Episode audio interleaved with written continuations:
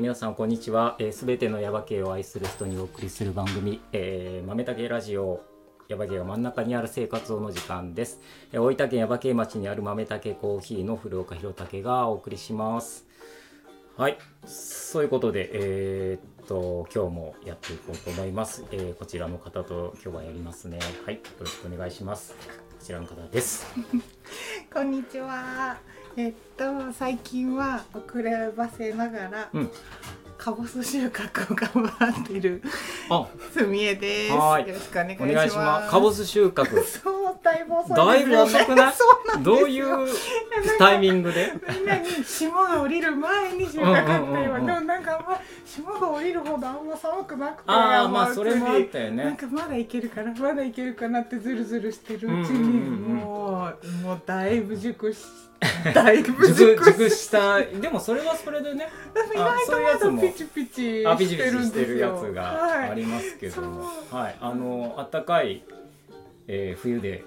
ふそろそろ寒くなるあでも一応ねあそうだえっ、と今年はい、はい、一発目のあの配信となるんであの今年も豆たけラジオを、はい、 よろしくお願いいたしよまろしすくお願いしまおす願いしますははいいそんなわけで、えーっと今年1回目の配信で、えーやっていこうかなと思うんですけども、えーなんだあ一発目なんでね、あのちょっと豆だけラジオちょっとふちゃんと説明しようかなと思いまして、確かにはいえー、とこの番組は週1回水曜日の21時に配信しています。えーっとそうですねあとそうだな何言わなきゃいけない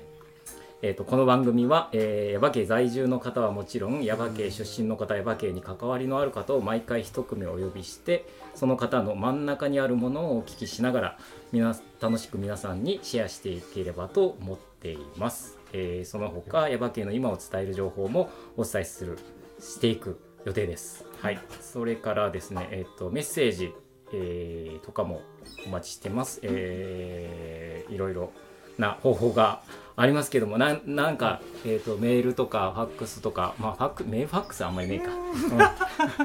ックス嬉しいです ねファックス、ファッックスクスはあんまないよね嬉しい。まあコメント、いろんなコメントをお待ちしてますので、あの番組の中でも紹介していきたりとかしたらうんうんうんと思ってます。はい。ということで、えー早速今日のゲストを、うんはい。今年1回目のゲストを紹介したいと思います。えっと、前回の、あ、ちょっと、えっと、去年の年末はちょっと特別会を何回かやったんでうんうんうん、えっと、通常会のゲスト、えっと、吉岡直人さんからのご紹介で、今日はこちらの方に来てもらってます。えっと、松永さんです。あ、ごめん、松永秋文秋文さんです。ですはい、こんにちは。こんにちは。よろしくお願いしよろしくお願まいすし。ますあのね、いつもなんかあの下の名前をそうなんで聞す。くのを忘れるんだ下けどの名前が難難ししいいよよねね。って難です難しいよね。うねんうん。はいあのーはい、松永明文さんですけども、えっと吉岡さんからメッセージいただいてるんで、はいこちらをえメっッセとーごジ紹介はいさせていただきます。はい、えー松永さんへご無沙汰ですね。えー元気で自転車をこぎまくっていることでしょう。時折、Facebook で取り組みの様子を拝見しています。ありがとうございます。秋文くんとは小学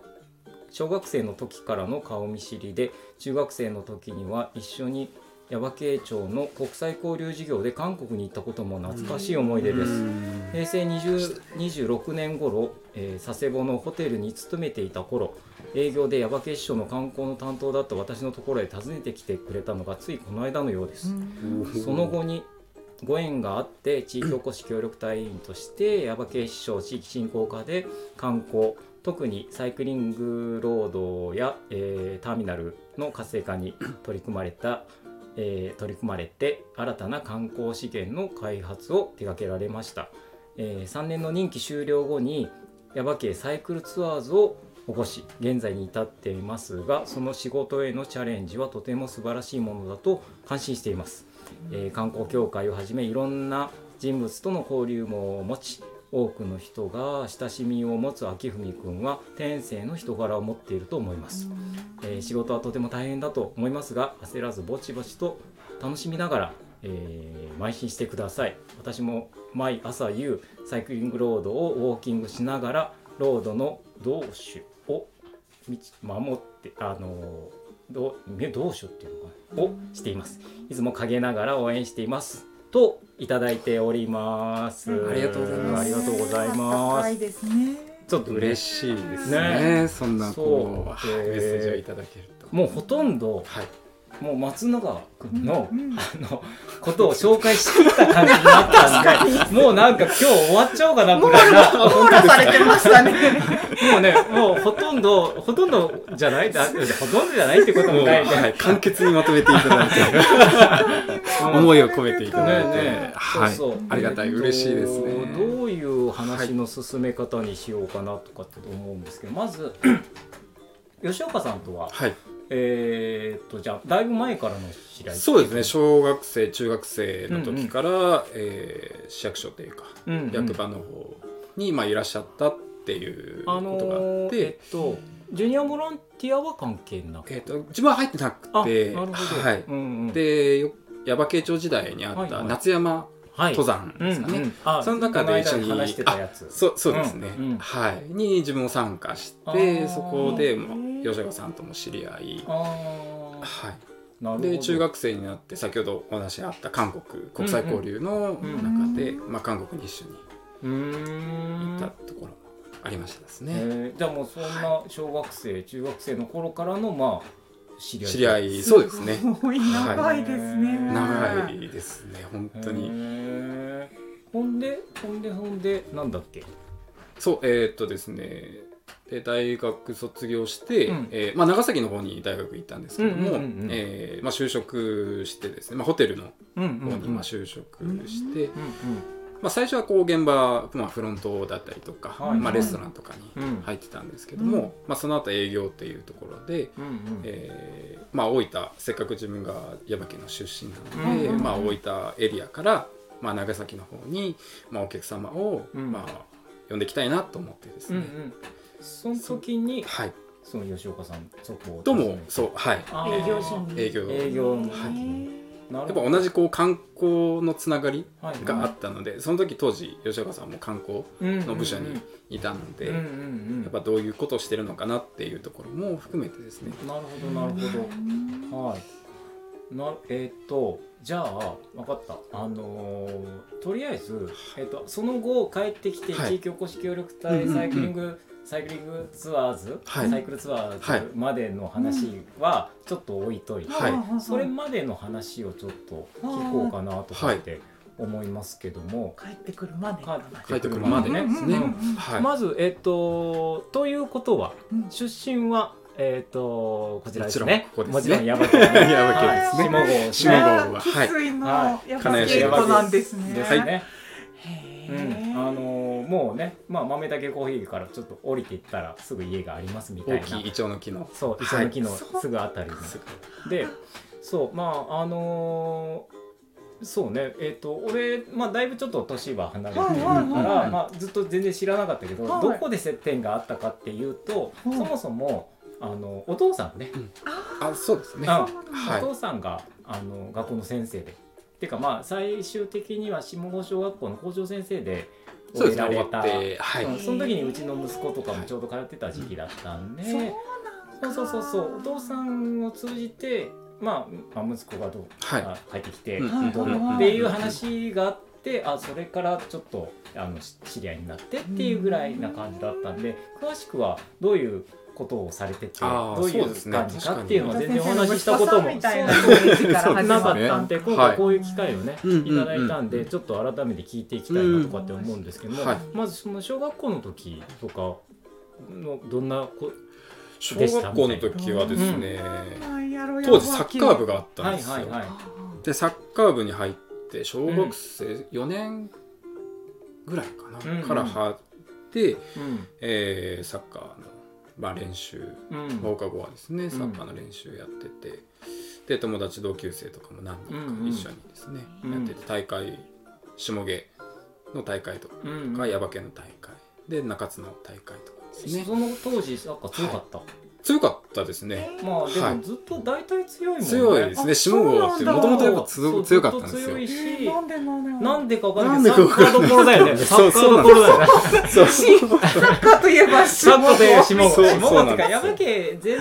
体が割と全体が割とですサッね。カーは盛んだよね、最近つい最近もそうだし、へー面白い俺らの世代とかもずっとそうだし大サ人ッ部がカあっーた少時年もあばったっんかでりしだっょた。そうサッサッカーしかなかったからねあのー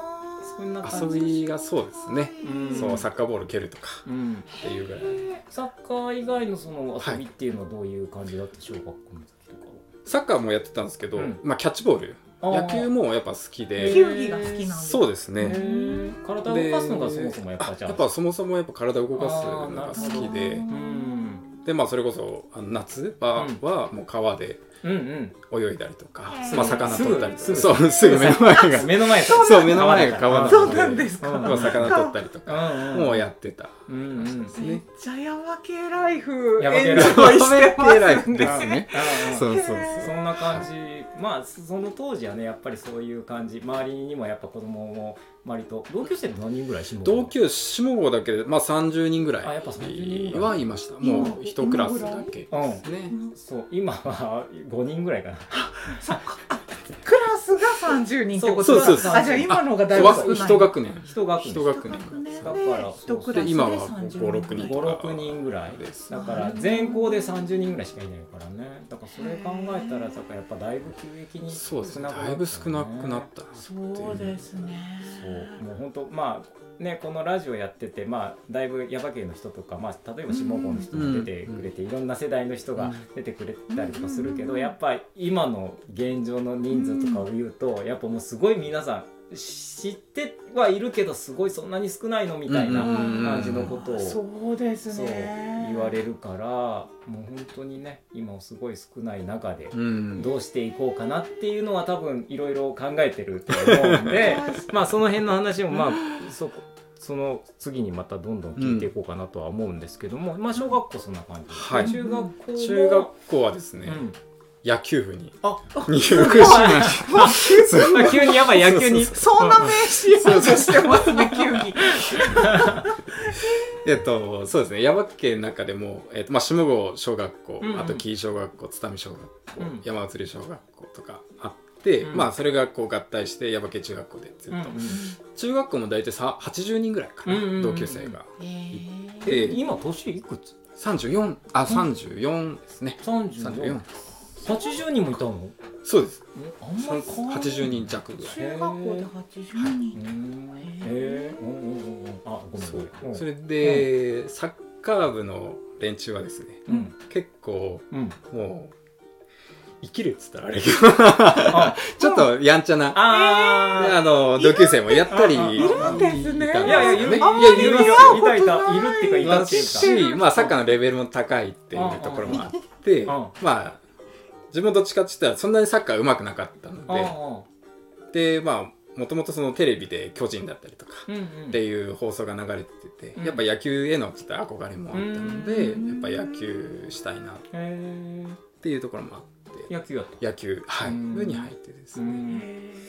まあもうずっと3年間かな、うんうんうんえー、と野球部に入ってて、うん。野球ばっかりじゃ。野球ばっかりやってましたね。へはいー例えば、今、ちなみに野球は続けてたりとかするキャッチボール程度であーす。はい。うん本当はやりたい。あ、なるほどね。はいまあまあ、人数いるしね。そうなんですよ。野そうですね球やろうとや思ろえうとば思でったすらね。ね。ー体力向上部のあのキャプテン うにん体力大丈夫なんかか大人たちがしてるのなんかしてませんでしたあーあそうそうそうそういうの始めたっあて、そうですよね。えそんなんでなんか運動部とか、いろいろ教えられますよね大人部もサッカーもサ野ッカ球もやーっもた野り球も。うんままあとにかくこうちっちゃい時からまあ川も川遊びしたり、まあ、サッカーも野球もやるってことはやっぱとにかく体を動かすのがそうですね。うんとにかくやっぱ好きだったですね。走ったりう、ん体を動かすのっていうのは。ななんか自然にこう、身につくものじゃないですけども、うんうんまあ自然の中で、うん、こう、走っったりこう木に登ったりってうんいうのまあもなんそういうか、環境だからそもそもねそううんもうなんかそれしないで何するとかまあ今はまあまあその例えばねパソコンゲームとかゲームとかゲーねムとかそういうのはいっぱいあるまあもうんその当時も多分あったとは思うけどうんそれよりもやっぱそっち側にやっぱりみんなね割と子供たち、ん周りの友達とかもね、うんうんそういう方面に多分行ってたのかなとはうん、思いますけど、だからそれがね運動の方に、まあ、クラブ活動っていう形でつながってるのかなと思いますね。まあ小中で、はい高高校もじゃあ体を動かして高校はですね、うんえーっと1年生入学してうんすぐあの野球部に入ってたんうんうんですよ、うんなんですけどちょっと怪我してですうんあねらあらうんで野球部辞めちゃったんですよ、その後はもう帰宅部みたいな感じでただもう耶馬渓から中津市内の方にうんうん通ってバスで通ってたバスで通ってて、うんそれがやっぱ結構辛くてですねあそうなんですやってみた人しかわかんないですよねそうそのつどん1な時間かけてねこの耶馬渓からあそうそうねそうですよね中津駅の近くにえ確かにそれ大変か朝早く出そうてバス通はね一本逃すと結構大変一本とかで一す本とか逃さ逃されれない逃せないのなんか逃せない一本しかないから休校逃したとかじゃないんですもんいねやそう休いうこ校とかどうなんいやもうじゃない逃したらもう休みですへえそそううだからみんなねまあ俺は下宿してたけど、うんやっぱみんなそうやってあの通ってたわけじゃん、うんバスで1時間かけて通って、まあまあ大変だよね、結構いるんですみんなみんな通うんですそうですね中津の高校に通う人はもううんバスでとか、まあ、あとは車で送うるとんかっていうのもあるまんあですけでど、もみんな大体バスで通バスってたででしょ行ってましたね今はもしかしたらもうだいぶこう送るとかいううんうんうん方もあるかもしれない毎けど日送るのも結構大変な距離ですよねあの確かああれじゃないやっぱ勤めに出てる人もねそうですねそれにちょうど乗っていくとかねいうことも多分あっただろうけあったと思いどますそりゃ長いかも都会の通勤みたいなそうあれですよねそう一時間かけ一時間かけててうでも朝早くて、うんででもう学校着いたらすぐ勉強みたいな、うんうんうんね、授業になって、うんで夕方野球部のクラブう活動んにうなっんて、もうくたくたになって、うんうんうんでバスに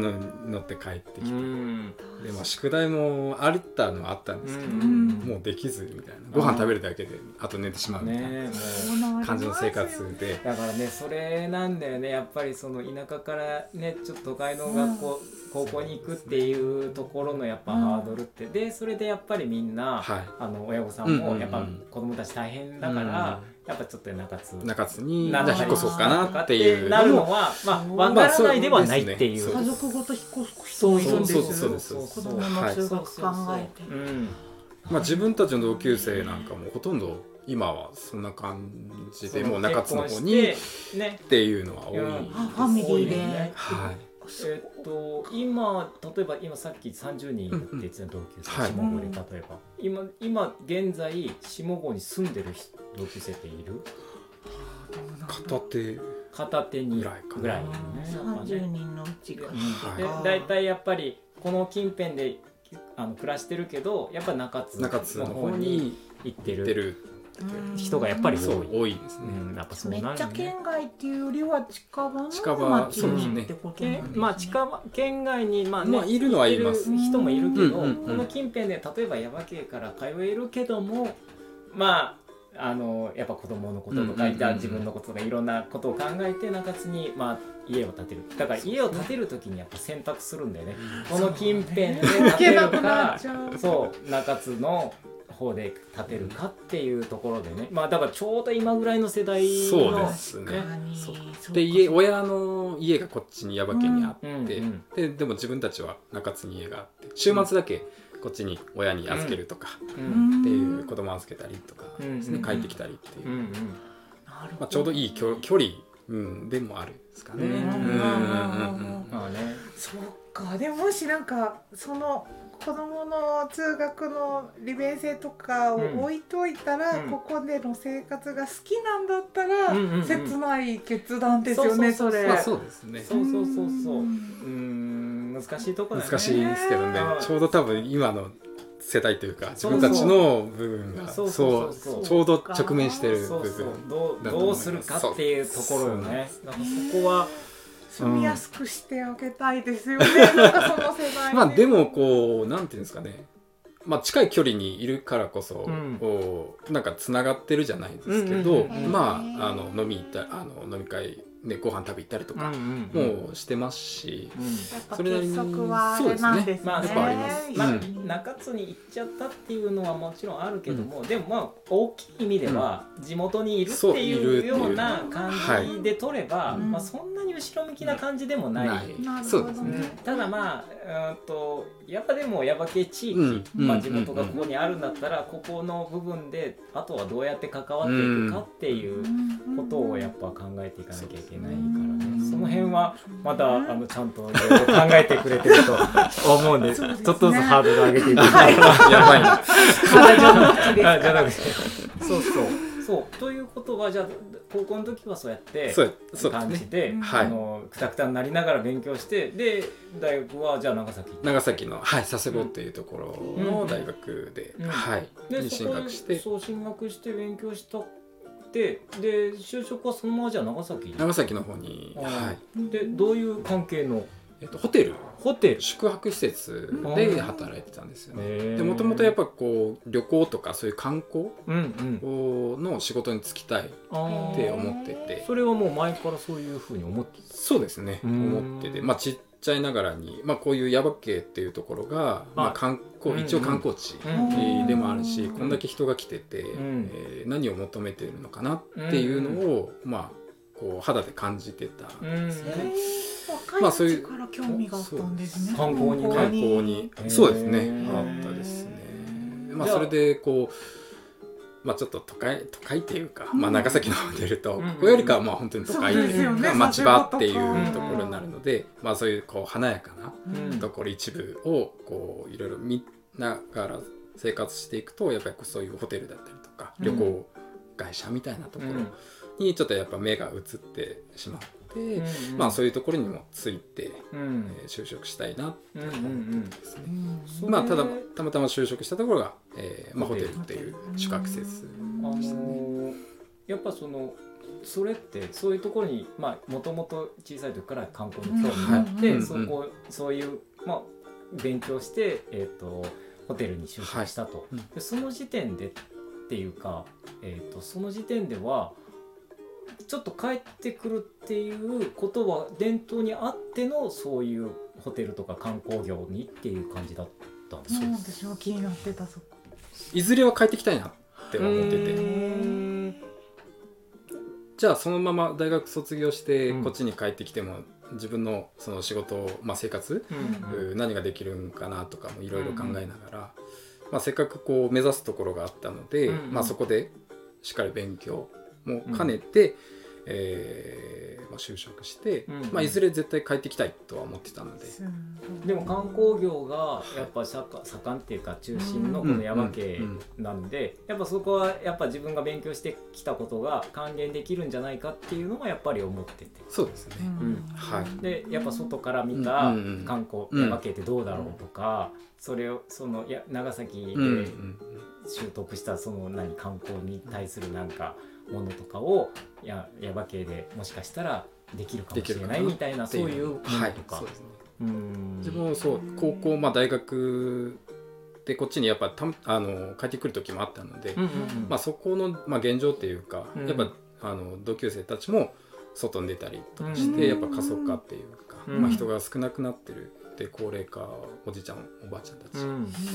中でこの耶馬渓をじゃあどうしていくのかなっていうのうも、んまあ、少しやっぱ頭にあったので、うんまあ、その一つが、まあ、観光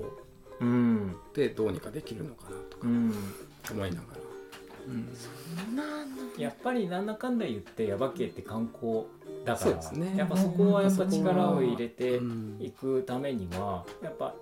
ね今のままでもちろんいいところもあるんだけども、もっとよくできるかもしれうない、んうんそのためにはどうしたらいいだろうとかっていうことをやっぱずっとずっと考えてる。えでもそのいずれ絶対帰ってきたいっていう風に若いうちから思えるってすごいなと思ってなんか出てうんうんこう田舎から出るといろん、いろいろキラキラ見えたりあそうそうなん超です便利に感じたそり うそうそうなんか収入も上がるから、うんここで暮らしていける自分も見えてきたりそうそうそうそうこう恋人とか友人とか、うんなんかこう、うんここで生活し続けているいく自分もなんだなんとなくリアルにもなってくるじゃないですか。うんうんうんうんそういう時になんかブレたりとかしなかったのかなこうやっぱこっちに住誘むなと惑か誘惑がいっぱいあるよ誘ね。惑はいっぱいありましたね。ね誘惑とか葛藤と かうこうの故郷への愛は変わらないとしてううんんも人人生の選択としてもなんか葛藤したりしなかったのかなと思ってそれはですね、そうですね。まあ就職してからの話なのかな。うんうんえっ、とやっぱその就職っていうか、そうのん仕事の生活、うんうんうん中心の生活になっちゃうので、うんまあやずっとこうこの仕事していくんでもう先がこう見えたっていうか、うんそこはもう、まあ、もうこのエリアエリアというかこの仕事しかないのかのかなとか思いながら、うんうんうんまあでも自分はここに家があるし矢吹に家があるうしうんうん、でちっちゃい時からこう関わってきた地域の方もいますし、うんえーまあ同級生もいるし、うんなんかそこの居心地が良かったというか、うんえー居心地かなんかそういうふうに思わせてくれたこのヤバ系っていうところっていうのはね、なんかうんすごいすごいとこだなとかね。そうですね まあその一人がまあ目ねに見えない吉岡さんだそうっだたりねとか。もしますそういしうのが吉岡さんの力は大きいねやっぱね。うんそうですへーやっぱ目に見えないものなんですねそうやって目には見えないね居そう心地とかそうそうあってみんなねでもあの例えばあの遠くに行っちゃった人とか、うんまあな、例えば中津に、ね住んでる人とかも、うんやっぱ地元は愛っていうのはさっきも言ってた、うんなんか地元愛っていうのも少なからずみんな持ってて、うんそれがでもどうやって実現したらいいかとか、うんどういうふうにこう自分で表現したらいいかっていうのが、みんなそのさっきも言ったその葛藤が、うんあるんだよねうんで実際にここに住んで何かをするっていう形もあればうん住まずに住み住まずになんかできることもあるとか、うんだからそういうことをなんかみんなそれぞれ思ってるんだろうけども、うんでもやっぱりいろんな生活をする中でやっぱそういうわけにいかねえよっていうところもやっぱりいっぱいあったりとかもして、うんうんそうですよねうーんその辺は解決策はね持ってるんじゃないかなやばいハードルがハードルがすごいいやーでも実際帰ってきてるからですねうんうんうんう んそのじゃあその長崎行ってホテルでどれぐらい働いてでホテルはですね6年ちょいぐらいですかね、うんはい主にどういう仕事をその時はしてたえー、とレストランで、うんまあ